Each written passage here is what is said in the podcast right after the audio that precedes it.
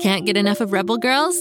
Well, luckily, the Rebel Girls app is now completely free. That's right, you can listen to the entire library of goodnight stories for Rebel Girls ad free. Plus, check out the app's cool features like activities, trivia, custom playlists, and more. All parent trusted and kids safe. Find out more at rebelgirls.com slash audio and download the Rebel Girls app today. Thanks for listening. Aren't adventurers supposed to have a specific purpose? What are you doing on this quest? Just meeting strangers? Yep, my purpose is to have no purpose. Though, I sort of find purpose as I go. My basket! It's missing! I have tried many means of defense, but none have yet proven successful. I just wish someone would succeed in getting that darn sword. I am under attack by this ruffian! I want to be big and strong and fight evil. I have hope that if you show up at her door, she might listen. Want to help me yell at them? With your sword? In a threatening manner? Sidequesting is a fantasy podcast about avoiding the main plot. It follows Ryan, an adventurer who's willing to help just about anyone out, as long as they're not being asked to deal with that scary wizard everyone keeps talking about. Subscribe today on your favorite podcast app.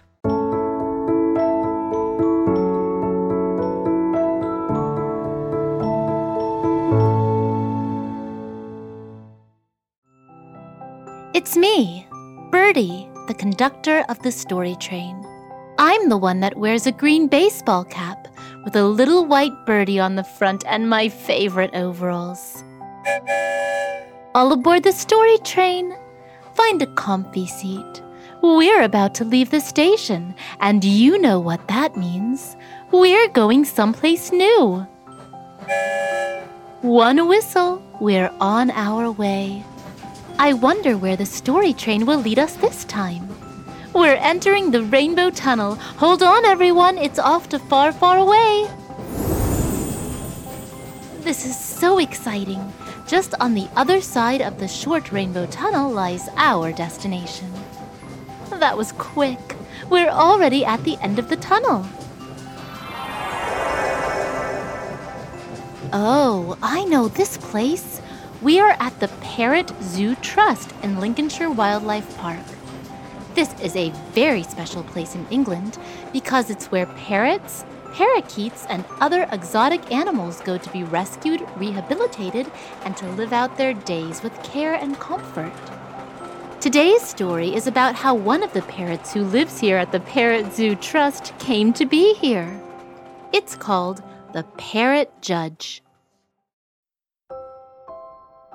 Several years ago, in the town of Osby, which is a quintessential English village, there lived an avid bird watcher named Polkson. Now, Polkson was laying low in the grass with his binoculars one day when he spotted a most unusual bird for the area. It was a parrot. He couldn't believe his eyes.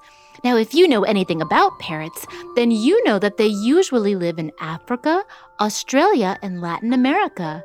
And they certainly do not wind up in chilly England by chance. Anyway, after rubbing his eyes several times to make sure he wasn't imagining the whole thing, Polkson the bird watcher decided that he would catch and take the parrot to his house, as he'd heard that parrots could be trained to talk. Why, it can be a bit lonely living all on my own, Polkson thought. Perhaps a parrot companion is just what I need. So Polkson snuck up on the parrot with a big sack, captured it, and took it home. From day one, Polkson suspected that the parrot was going to make a rather disappointing companion. He kept the parrot in his house and chatted to it from sun up until sundown, but the parrot seemed to learn nothing at all.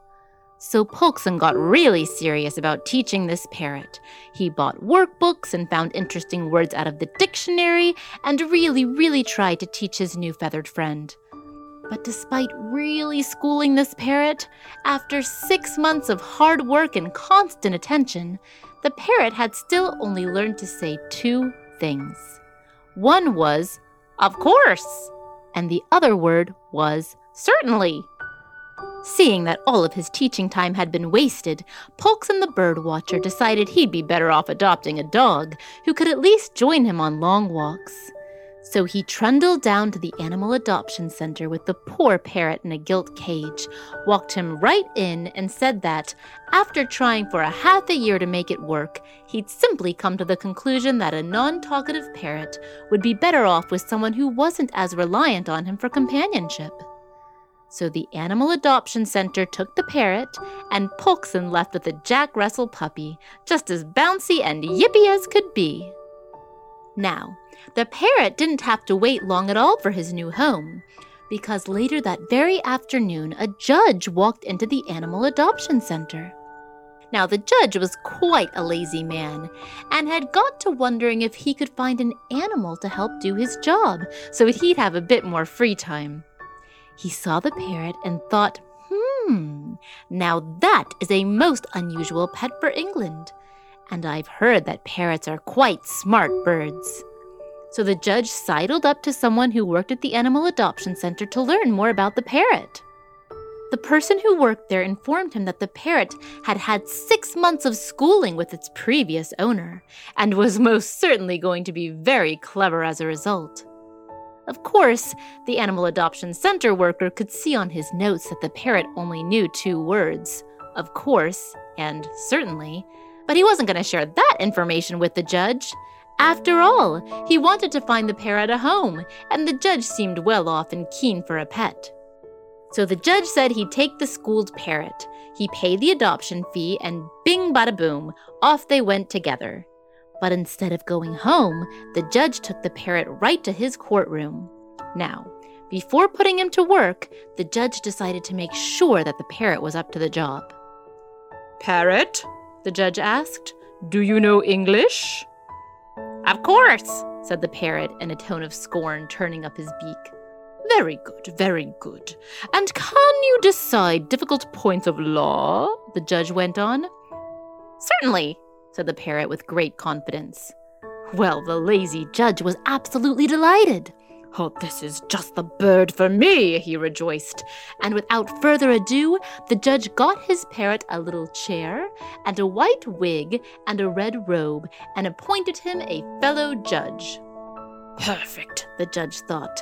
This parrot judge can do half of my work at least, and he doesn't want any payment except for water and birdseed, and I don't have to worry about him taking bribes and making me look bad. With that, the judge told the parrot to rest up, as he would have his very first case in the morning.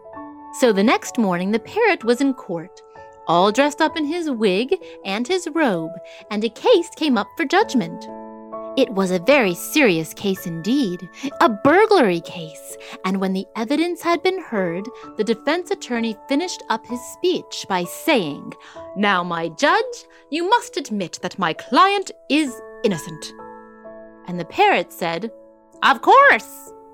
Now, everybody in the courtroom thought that this was very odd, because the other side hadn't been heard yet. And besides, the man had been caught in the act of stealing. However, they held their tongues and waited. After all, no one wanted to accuse a judge, even a parrot judge, of saying something silly. So, feeling a little unsure of himself, the prosecutor, who was arguing that the burglar was guilty, then got up and made a long speech, at the end of which he said it is no longer possible to doubt the prisoner is guilty. Two witnesses saw him take the jewels. I therefore call upon you, my judge, to pass sentence of guilty and send him to prison. To which the parrot replied, Certainly. Well, at this, the human judge pricked up his ears. The burglar could not be innocent and guilty at the same time. How ridiculous! So he coughed loudly and tried to turn the situation into a joke, saying, If you go against evidence so clear, dear parrot judge, I will begin to suspect that you committed the burglary yourself. to which the parrot, not picking up on the joke, said, Certainly. Now everyone, even the burglar himself, was laughing at the human judge in the courtroom.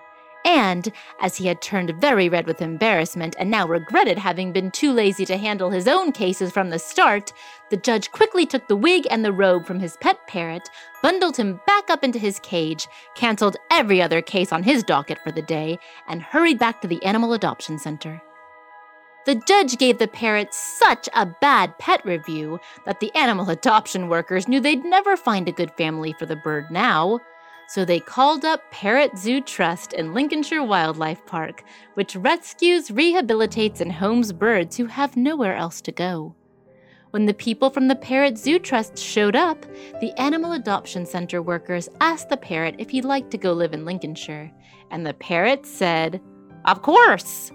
And now, every day when the volunteers who work at the Parrot Zoo Trust ask the parrot if he's happy, he replies, Certainly, certainly, certainly. It's time for us to head back to Pflugerville. Here comes the Rainbow Tunnel. Come back and see me again. You never know where the story train will take us. And if you like stories, search for Go Kid Go wherever you listen, and you'll find lots of great adventures.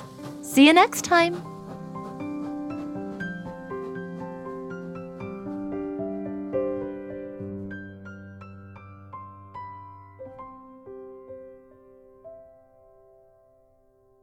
Go, kid, go.